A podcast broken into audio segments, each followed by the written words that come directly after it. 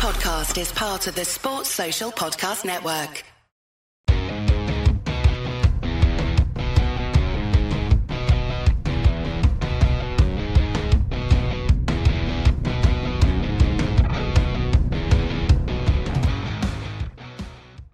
Hi and welcome to something a little different from This is Ibrox, where we are recording inside the museum at New Edmiston House, and I'm joined by Michael McEwan. Thanks very much for joining us today, Michael. Pleasure. Um, Michael is the current Deputy Editor of Bunkered and the author of Running the Smoke, first-hand accounts of tackling the London Marathon, The Ghosts of Caskin Park, the inside story of Third Lanark's demise, both Amazon number one bestsellers, I was told to put in there. Uh, and his third book, what we're here to talk about today, Gallus, Scotland, England and the nineteen sixty-seven World Cup final, which is about the iconic game where Scotland defeated England three two to end their, was it nineteen game nineteen unbeaten game unbeaten run, yes. Yeah, yep. After they won the World Cup. It's out and available now. Um, firstly, Michael, it's a pleasure having you here. How are you doing today? Very well, thank you. Yeah, very excited. Uh, after all this time, researching the book, writing the book, ninety-five thousand words later, lots of edits, lots of back and forward, lots of emails, all that sort of stuff. It's finally out there for people to go and buy and read and hopefully enjoy. So yeah, this is this is the good part. This is the fun part. Yeah, definitely. Well, the fun part for me was reading it. But before we get into the book and talk about it, we were very fortunate to get a wee private tour around mm-hmm. here. What do you think of the setting for this interview? It's absolutely spectacular, I have to say. I mean, I haven't been here before. I hadn't actually been at Edmondson House until just now. So I think it's a great facility. And it's funny, I think it's...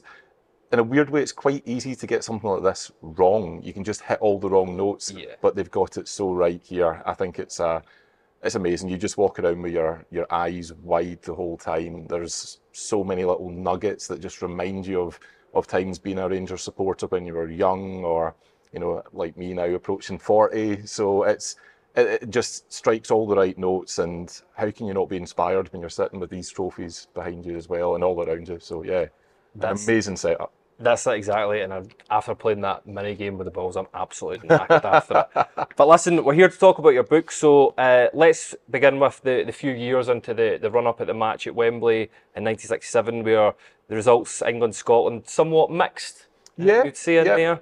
Um, there was that stinging nine three victory uh, a good few years before it.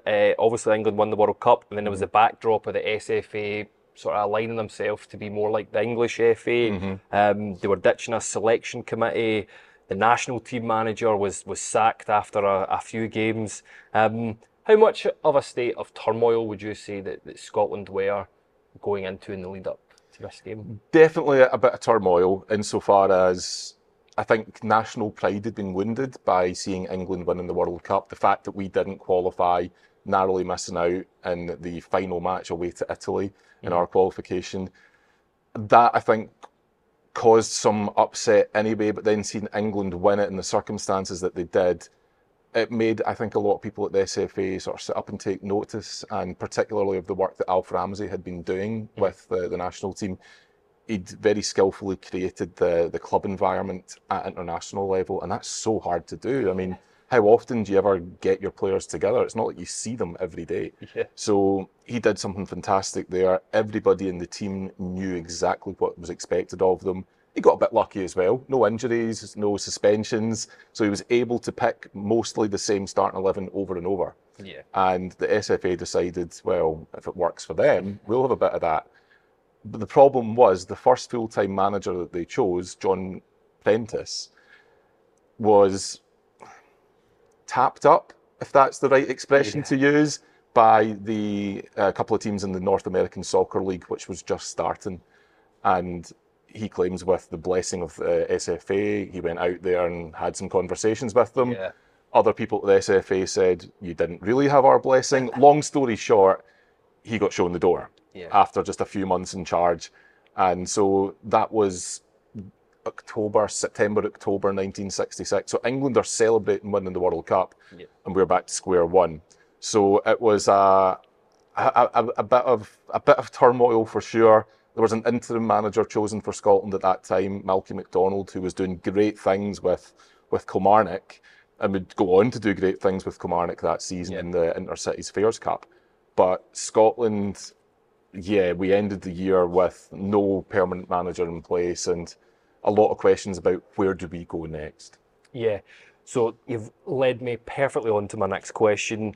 You touched on Alf Ramsey. He was a character throughout the book that I found absolutely fascinating. He was a, a real winner, wasn't he? Mm-hmm. Um, but the, the guy that I really want to talk to you about is, is the Scotland manager, Bobby Brown, for that game. Obviously, um, he was a successful Rangers player. He was the goalkeeper. Uh, I think he won eleven major trophies alongside being a P E teacher, which is just something that you would never My see P E nowadays. Teacher wasn't that good at any sport, so yeah, quite amazing. Do you think we could get Tav being the P E teacher or something like that at somebody's school these days? Um, but yeah, he left St Johnstone to become the Scotland manager after certainly not being the favourite for the job. Mm. How well equipped do you think he was uh, to go into that role and, and to become the Scotland manager? You're right, he wasn't the first choice. I'm not even sure he was the second or third choice. But he was doing good things at St Johnstone. And I think at that time, we didn't need a huge name. We needed somebody who could galvanise a squad of players who had an, immen uh, an immense amount of talent at their disposal in the likes of Billy Bremner, Dennis Law, Jim Baxter. And then you had other guys there who were solid, dependable, you know, Eddie McCreadie and such like. So we needed somebody who wasn't necessarily going to walk in there with tons of swagger and claim to be the Scottish Alf Ramsey. We needed someone who could go in there and have the the sort of charisma to lead that team, but also the the backbone to stand up to the yeah. S F A and say, I'm going to do it my way. Yeah. But at the same time as that, retreat into the shadows. So there are three things he needed to do, yeah. all of which seemed kind of counterintuitive against one another, almost impossible to find, but he did it. So we'll, we'll move on to the game itself. A game at a packed Wembley, Law opening the scoring for Scotland with a rebound. Uh, there was then a flurry of late goals. Bobby Lennox making it two nil for Scotland. Jeff Hurst, obviously that name's always involved, isn't it? In these, always is. When you're talking about these England games. Um, and Jim McCalliog. McCalliog, yes. Yeah. I've been practising that name all day and I still couldn't get it right. Um, make, well, it was an absolute rasper to make it three one, and the final goal for Jack Charlton, and the game ended three two. Scotland became the unofficial world champions at the time. What were some of the, the highlight moments, standout moments from, from that game? Yeah, I, I, it's, it's funny because I, I must have watched the game now a good dozen times, and it's available to watch on YouTube. Yeah. I highly recommend it.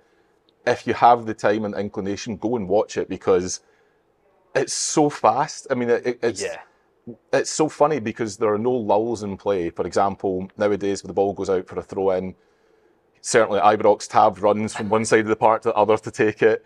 And, you know, you, you have like those lulls now with goal kicks where the goalkeeper has to, you know, kick his heels off the posts a number of times. None of that in that game. The ball goes out and it comes straight back in. It's Ange Postecoglou would have, it's probably his inspiration, to be honest.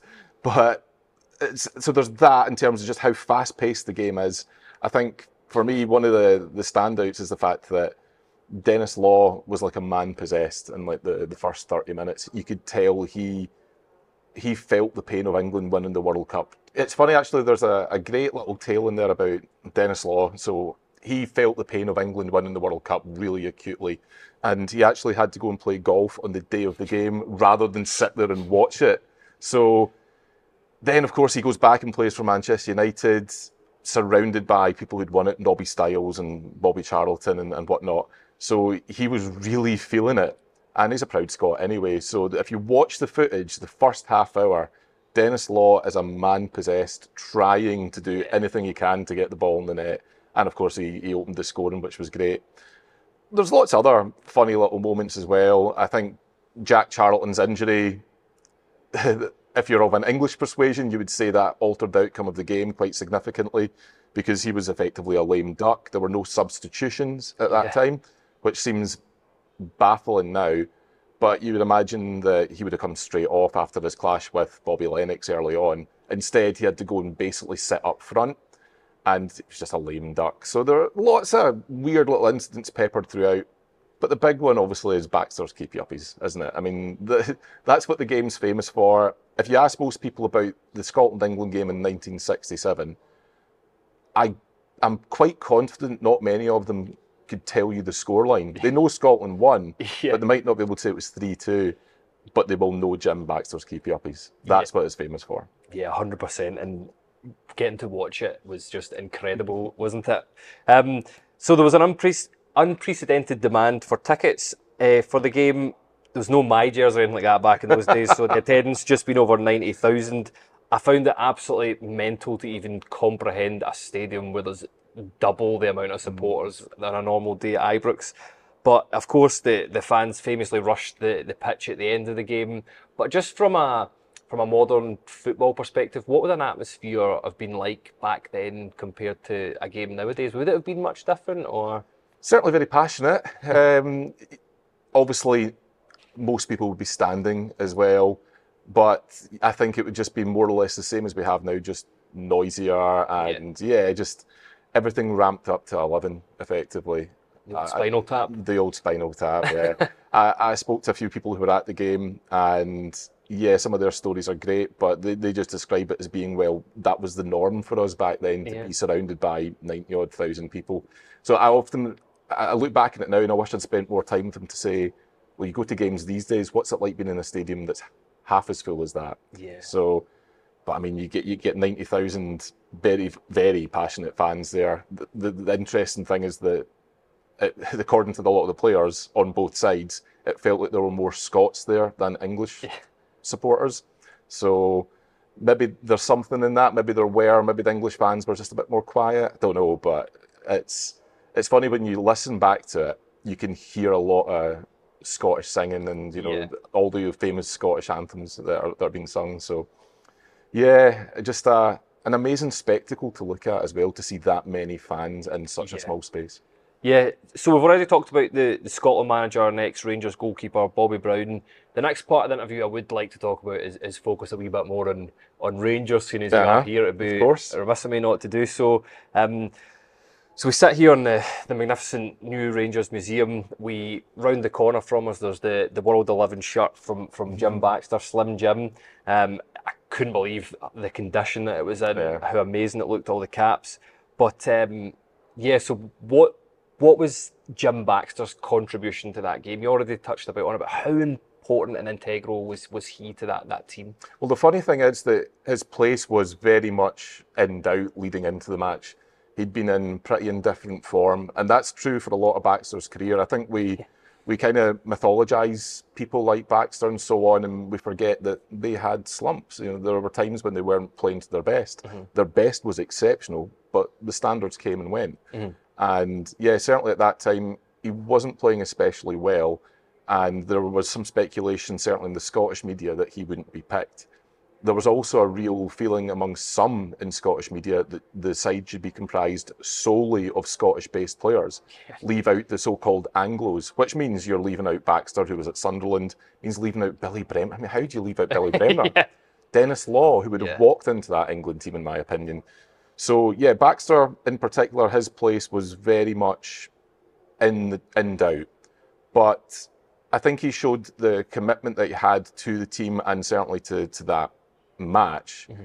to righting a wrong, if that's what it was for Scotland, when the previous weekend he came up and did private training with, I think it was Walter McRae, one of uh, Bobby Brown's assistants, and they went to Rugby Park and he just did one-on-one training for the entire day and yeah. basically proved, you know what, I'm I'm ready, I'm fit, and I really want to play in this game. So on reflection, it's probably just as well he did, because yeah. he was metronomic in, in the match. Yeah. Just total composure.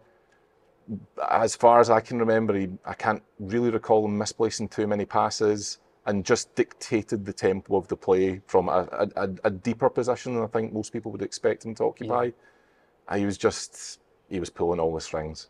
Yeah, he was, he was the big player for, for the big game, but out of everyone in the book, I certainly found that he seemed to have the most amount of stories that, mm-hmm. and lots of tales. Is there any that, that stood out to you? Is there any particular favourites you've got? Oh, yeah. I mean, trying to pick your, your favourite Jim Baxter story is like trying to pick your favourite Ranger of all time or your favourite Ranger shirt. I mean, there are so many to choose from. I, I still find it quite funny that on the day that he signed his contract with the club, having moved from Raith Rovers, he signed the contract in the morning and then within a couple of hours was out shopping for a brand new Jaguar.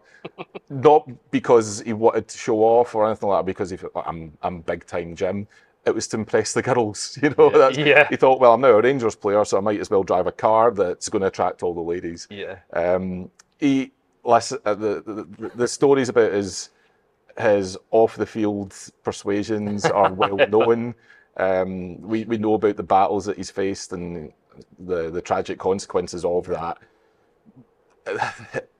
So yeah, you like to drink, yeah. but it's it's quite funny when you look at this one. But his favourite watering hole, I gather, was the Saint Enoch Hotel, and he would go there regularly, before games, after games, before training, after training, and he started to just sign a tab away to the club, like just right. I, I drank that much. Send the tab back to the club, and for the most part, I think they just put up with it. I don't know if there was an agreement in place that, all right, Jim, fine, we'll cover it up to a certain amount, or or what the, the deal was, but he got away with it for a while. Then the club cottoned on, said, right, no more charging drink back to us, Jim. yeah. So instead, to get round that, he started forging the signature of his teammates. And it was only rumbled when Davey Wilson got called in by the management and said, look, you've, you've just signed this amount away from the hotel, yeah. you're going to have to cover that. And Wilson goes, well, couldn't have been me. I'm like, what do you mean it couldn't have been you? He says, well, I'm teetotal, so how could it have been? Yeah. So, yeah, Baxter got up to all sorts. Uh, I, I wish I wish I'd written the book twenty, twenty-five years ago so I could have spoken to him about it, and you really got his memories. We've been able to cobble together some, but yeah, what a, a, a total one-off. And he sums himself up really well in his own book when he said that everything he did was spontaneous. It was off the cuff. Yeah, I mean, that's that's just tons of personality and tons of talent, isn't it? So Jim Baxter, he finished his Rangers career with three league titles, three Scottish Cups and three League Cups. He was good enough to be selected for, for the World eleven. Mm-hmm. He was playing alongside players like Ferenc Puskas, Lev Yashin, Uh, Alfredo Di Stefano, and obviously he's really, really fondly remembered by Ranger supporters. Where would you rate Jim Baxter? And I know this is a difficult question in the sort of echelons of, of Scottish uh, football and, and, and the history of Rangers as well. In terms of sheer talent, he's right up there, isn't he? I mean, the fact that we're still talking about him today, that tells you that he was special, that he was different, and that yeah. first and foremost, he was divinely talented. With the greatest of respect to the other guys that were in that Rangers squad at the same time as he was, the early sixties, name five of them. You know, unless you're a real diehard Rangers fan, as I'm sure some people listening and watching this will be, yeah. it's Baxter that stands out. You remember the greats because they're great. I know that sounds really obvious, but you do. You remember the best players because they're the best players. I grew up idolising Brian Laudrup. You know, yeah. I... could probably tell you six or seven of the guys that he played alongside, but if I... I would have to think long and hard about it. Yeah. So to answer your question, where does Jim Baxter fit? I think he would absolutely walk into a greatest Rangers eleven. Yeah. And I think that he would have a really, really good case of being in a greatest Scottish eleven as well. Yeah, I think that's that's an excellent answer to that question. I think on, on talent, he is he is one of the best that this country's ever produced. But speaking of greats as well, the next uh, player I want to talk about is the greatest ever Ranger, and that's John Greig. Mm-hmm. How much do you think, obviously he was captain for that game, how much do you think his um, time as captain at Rangers, um, and how much did that affect the... Sorry, I'll start that again as well. Move on to the, the greatest ever Ranger now, and John Greig. Obviously he was captain of the, the squad that defeated England in nineteen sixty-seven. How much do you think an influence of his time as, as Rangers captain did that have on, on that Scotland squad? Massive. You know, he was... As you say, he was the captain of the, the team in that match. And look at the players that he was captain. You know, Dennis Law, Jim Baxter, Billy Bremner. I mean, any one of them potentially could have been the, the Scotland captain on that day. But I know they'd experimented with having different players as captain in the, the years leading up to that match. But the way I always think about it is Jock Stein, when he was a Scotland manager, late sixties, uh, sorry, late sixty-five, he made John Greig his Scotland captain. Now, what does that tell you when yeah. you're surrounded by the likes of Billy McNeil and so on? Yeah. I think everybody knew and understood what John Greig brought to the, the team, brought to the dressing room, brought to the environment. He is absolutely the greatest Ranger ever, in my opinion, and just a, a natural leader. I can't think of anyone that you would rather have had lead us out there against England on that day. Uh, a wee extra about the, the book that I really enjoyed, Michael, was, was the appendices at the back. I could sit and genuinely read all that stuff all day. Um, you obviously put loads and loads of research into the book. I imagine that you've seen stuff that nobody else has seen, mm-hmm. stuff that nobody's seen in years, and obviously you were fortunate enough to, to talk to some of the, the surviving members of the squad. As I say, I, I wish I'd done it years and years ago when more of the players on both sides were still alive. Uh, I would have liked to have had the opportunity to explore the English side a little bit more, but there were only three players alive when I started writing the book. There's only two now. Uh, one of them, Bobby Charlton's not very well, and it's a similar deal on the Scotland side. You know, Bobby Lennox isn't, you know, as, as far as I'm aware, doesn't like to do too much in public these days. He stepped back, uh, has some of his, his own battles, I believe. Uh, Dennis Law's health has been well documented. So I'd have loved to have speak, spoken to more of them. Mm. But you, you, you can't turn back time, obviously. Jim McCalliog, though, I'm so grateful for his hospitality. He lives just in the outskirts of Glasgow. Obviously, the match winner as well. Yeah. And a lovely, lovely man who had a really underrated career. Played pretty much exclusively in England, you know, and he played alongside some great players, you know, at Chelsea, Ron Chopper Harris, Terry Venables, uh, George Graham. He was managed by Don Revie. He was managed by Tommy Docherty. And then obviously goes to, to Sheffield Wednesday and did really well there too. So he's a wonderful man, and it, it was it was strange actually, because we were having a really good conversation about the match, and he remembers everything so clearly, so vividly. And I asked him to, to describe the goal that he scored in as much detail as he possibly could, and he spoke for about ten minutes without coming up for air, and then he just sort of paused, and his eyes filled up, and his voice trembled, and you could just tell even now, like fifty-five years later, fifty-six, just how much it meant to him to to score and to, to play yeah. in that game. The emotion was so vivid and raw. But on his wall, he's also got a, a picture of him with Dennis Law shaking hands earlier in the week, because Sheffield Wednesday had played Manchester United midweek. So the squad had been announced by that point, and McCalliog shakes hands with Dennis Law. They had their picture taken, and he's got the, the picture on his wall framed, signed by Dennis Law. Oh. And uh, it's just, you, you look at that and the hairs in the back of your neck stand up. It's it's an amazing bit of memorabilia from a, a match that means so much to so many people. Yeah. And listen, I think that's a really great place to, to end today's very, very insightful interview, Michael. Um, it's one of the most important, if not the most important game, arguably, in Scottish football in history. I got to say, really well done on the book. It really was a fantastic read. I am not a massive reader, but I could not put it down at points. Um, if you just want to tell everybody watching and listening, where can they grab it from? Yeah, sure. So it's on sale now from all good bookshops, some bad ones as well, I'm sure. And it's online. You can get it from Polaris Publishing, who have uh, published the book. Obviously Amazon as well, if you want to go there. And you're quite right. I mean, it's it's you look back, that game in sixty-seven, that's that's probably the biggest and single the single most important match in Scottish football history. Yeah. But I'll tell you what, I'm so excited for the opportunity when we stop talking about it yeah. and when we have something else to celebrate. I feel like the, the squad of players that we've got just now are, are capable of, of pushing us on, and whatever the next success is, presumably qualifying out of the group stages of a major international tournament, that's got to be the next step. Yeah. So I'm excited for people to go out and read the book. I'm excited for the point when we stop talking about sixty-seven and, and that team. But hopefully in a couple of months when we've sold a few copies. Yeah, yeah, definitely. But listen, thanks for coming down here today, for giving this interview for, for This Is Ibrox. On it, it has been a real pleasure genuinely talking to you and taking all this stuff in this museum. Uh, I've got to say a huge thank you to the guys at Podcla- Podcast Studio Glasgow. Thanks, Cammy. Thanks, Mark.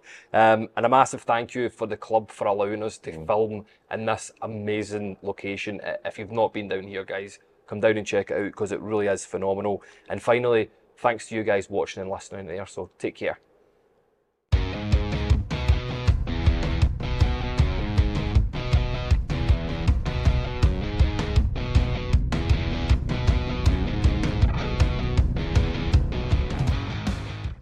Sports Social Podcast Network.